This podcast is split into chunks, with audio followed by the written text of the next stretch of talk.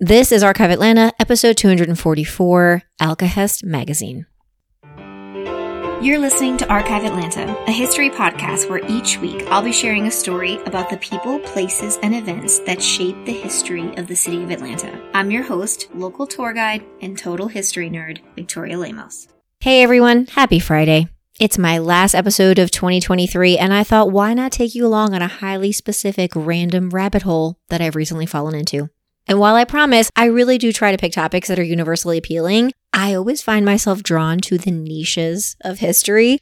And then I remembered, you know, this is my podcast. I can do what I want. Um, but seriously, I love this story about a literary magazine from the 1890s. I stumbled upon it completely by accident. And I think the reason I love this story and kind of why it's like a symbol of what I do and why I love what I do is that with this one very, you know, small short story, I learned about the history of American magazines, the Lyceum lectures, like this American kind of enlightenment movement something about communes. Um, it was like this one way for me to get into a whole group of history that I had never really read about before. And then for me, it you'll see at the end, it just kind of ties into the future. The company that it forms is still in existence today. And then I also kind of love that too of seeing how something can exist over a period of 130 years.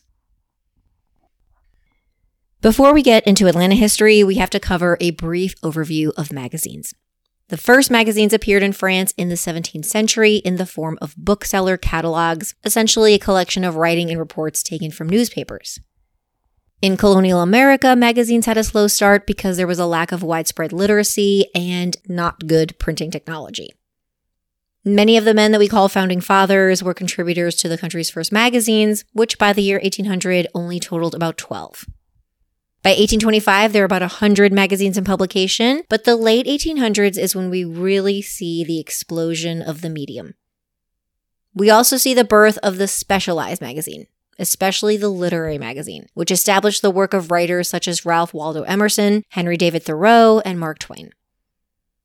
The 1890s are considered the magazine revolution decade with the birth of mass market magazines, and they were all linked with things that were new in literature, art, and social and cultural movements. So things like the arts and craft movements, um, aestheticism, like new thought movements, social gospel, um, commune living, diet fads, you know, progressive stuff, just like all of these things that people were thinking about and debating, they were coming out and being printed in magazines. So the 1890s is where our story begins in Atlanta. John Young Garlington had worked on his college newspaper with Henry Grady, and he moved to Atlanta around 1895. In May of 1896, he launched the Alkahest. Alkahest is an Arabic word meaning universal solvent. The magazine was considered a little magazine, and that's actually the term. It's used to describe publications with non commercial ends, that sought to inform and influence their readers rather than being marketed for profit. The first of its kind was called the Chap Book, which was published in 1894 in Massachusetts, and Atlanta's Alkahest received glowing comparisons to the Chap Book. The magazine had a beautiful artistic cover, and inside were 32 pages of poems, essays, articles, and stories. The very first issue contained pieces on Southern history, a translation of an ode, and a story by Julian Harris, who was the son of Joel Chandler Harris.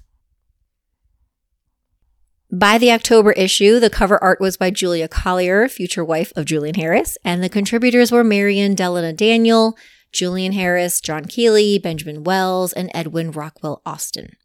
Now, what you can't see as a listener is that in my notes, I started seeing women's last names change and other surnames repeated. And so what happens in this group is they, they basically just start marrying each other. Um, Collier married Harris and Marion Daniel would end up marrying Andrew McConnell, who I'll introduce shortly. Um, and then I think it was Marion's brother was also involved. Um, and I don't, I don't usually take creative license with my research, but I imagine this group as like an 1890s version of a bunch of hippies or beatniks. Like they were young, they were progressive, they were artistic, but they also had this really weird, like a little bit of a culty vibe, which we'll also get into shortly.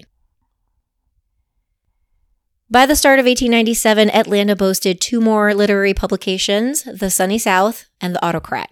The Alkahest was still the most popular and had expanded to 52 pages, and it touted 246 subscribers. Even with its popularity, this was not a money making venture, and Garlington sold the magazine in the summer of 1897.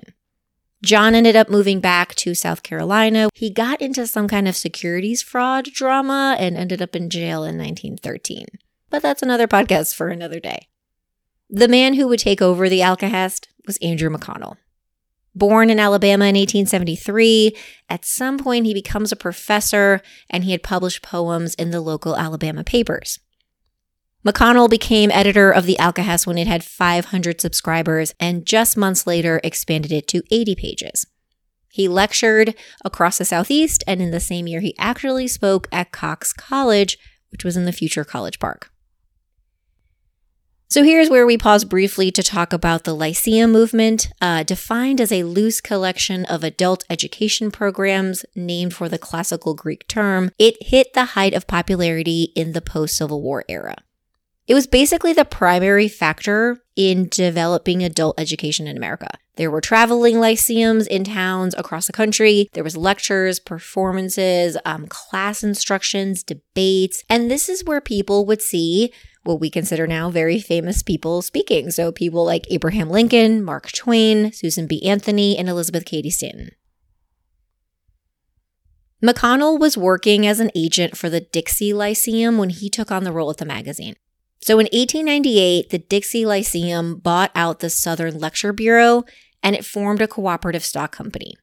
He ended up marrying Marion Daniel, who was a prominent Atlanta woman that I mentioned earlier. Uh, they had a child. Actually, one died in infancy and another one who lived into adulthood. McConnell, like, yes, he was a writer or he was a poet. Uh, he took the magazine seriously, but he really used the Alkahest as a base to start the Atlanta Lyceum, which he formally incorporated in 1900 along with his brother in law.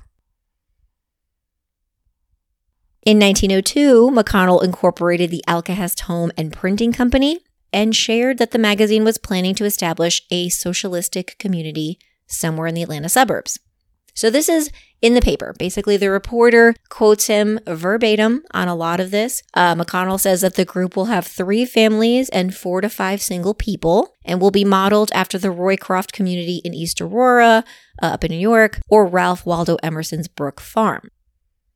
He also stated that they wanted to operate a working college and a small farm. And so they go out and they actually purchase what was called the Bob Collins Estate or the Bob Collins House, which is in what today is Ormwood Park. And so the very next article in the paper, like the next day, it's like, no, no, no, no, no socialist, no misprint, misprint. They are, this is not socialism. Um, so I don't know the whole story here, but I tend to lean towards believing McConnell's initial interview, and then the subsequent articles are like damage control PR. Um, either way, the company they incorporate it really only has three people. It's Andrew McConnell, his wife Marion, and S.R. Bridges. And these newer articles, again, that come out after this whole like commune article, says no, no, you know, they just want a place to publish the Alkahest magazine and they want to operate a printing, bookbinding, and publishing establishment. What's really weird is that all mentions of the Collins property, this Alkahest home as it was called, disappear by the end of 1902. So it never takes off or it, it really never becomes what they thought it would be. In 1905, Andrew McConnell resigned and S.R. Bridges was elected president of Alkahest. Now, McConnell's mental health was not good. He spent a short time in an institution. He got out about a year later, but by 1911, his wife and child were living in New Jersey. I think he had been living in Chicago. And in December of that year, he shot his wife in the neck. She survived. He was able to explain to police that it was because she would not give him a divorce. Uh, McConnell, he was kind of like on the run for a couple days turned himself in, openly confessed to the crime, um, really showed like no remorse. He said, or he told police that it was an elaborate scheme by his wife to keep him away from things or away from people, away from success. Needless to say, he was institutionalized again. He actually ended up dying in the New Jersey State Mental Hospital in 1950. Okay, so back to Atlanta. It's 1905 and Bridges has just taken over. So let's talk about him. Samuel Russell Bridges was born in 1875 in Ellaville, Georgia. He studied at Emory as well as Columbia University. And while he was a writer himself, Bridges was running a lyceum way back in 1899. He would turn the Alkahest magazine and lyceum into a full fledged promotional agency. The magazine published into at least 1905, from what I can tell in the papers, but after that time, it was really just the Atlanta Lyceum. And lyceums were part of what is called the Chautauqua movement. And that's really just another adult education movement that peaked in the late 1800s, early 1900s. These were mainly dominated by lectures, and it was actually later thought of as a competitor to vaudevilles. The Chautauqua brought entertainment and culture for the whole community with speakers, teachers, musicians, uh, preachers, and specialists of the day. By 1917, 2,000 Atlantans had purchased tickets to the Lyceum Course, which was like a series of shows and promotions. Through the Atlanta Lyceum, Bridges brought Harry Houdini to Atlanta in 1924 and Winston Churchill in 1932. And Churchill has apparently a great story. He shows up to Atlanta at his hotel with two quarts of liquor that he had gotten in Charleston, which, by the way, it's prohibition. And a lot of times during prohibition, homemade alcohol could be deadly. So he asks Bridges to have the liquid tested to make sure it's not poisonous. Bridges does that. He actually finds out it's mildly poisonous and he comes back to the hotel to tell Winston Churchill and finds him drunk. He had already drank both of them. So he actually ended up having a call from medical care uh, before his lecture. And later in Bridges' obituary, um, it is stated that he saved Winston Churchill's life. Also, I think 1934, he had Amelia Earhart visit Atlanta, um, along with many, many, many, many other people that just wouldn't be familiar sounding names to you today. Bridges eventually formed the Alkahest Celebrity Bureau and managed speaking tours for Theodore Roosevelt, William Howard Taft, Woodrow Wilson, and Warren Harding.